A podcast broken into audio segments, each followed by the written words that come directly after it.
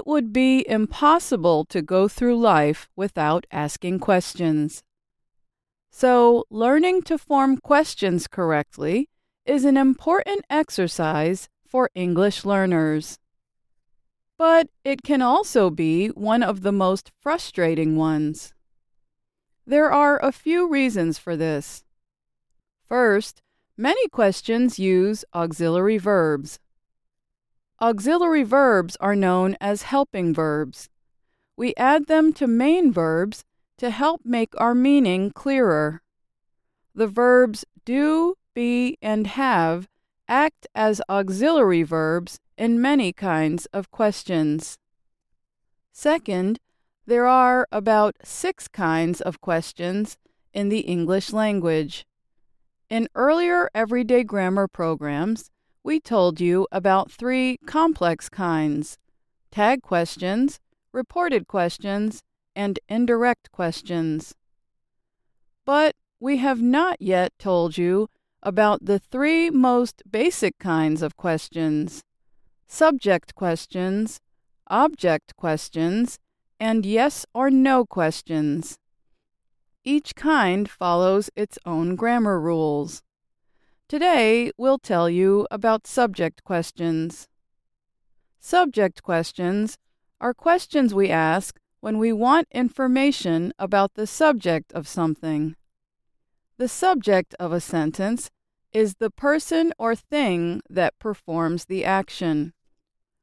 We use subject questions to ask who or which person or thing does something. For example, who rode the train to work? And which fruits make the best juice?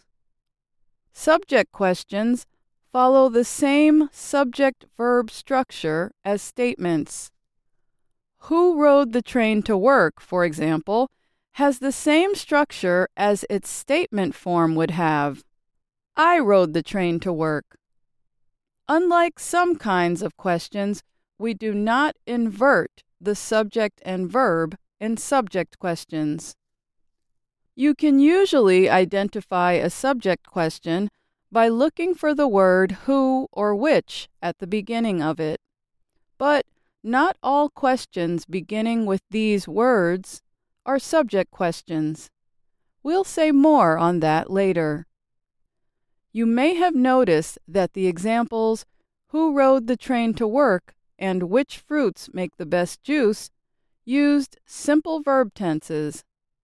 Subject questions often use the simple tenses simple present, simple past, and simple future. However, sometimes subject questions do use other verb tenses, usually the present continuous or past continuous.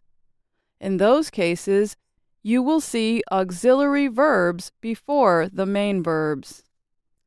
Let's hear examples of present and past continuous. Here is the present continuous. Who is coming with me to pick up the supplies? The auxiliary verb be appears as is. And here's the past continuous. Who was watching the dog when it got out? The auxiliary verb be appears as was. Despite that subject questions with these verb tenses use the auxiliary verb be, subject questions with simple tenses do not use auxiliary verbs when the questions are positive. Think back to one of the examples of a positive subject question. We did not say, Who did ride the train to work? We said, Who rode the train to work? But suppose we wanted to ask a negative subject question.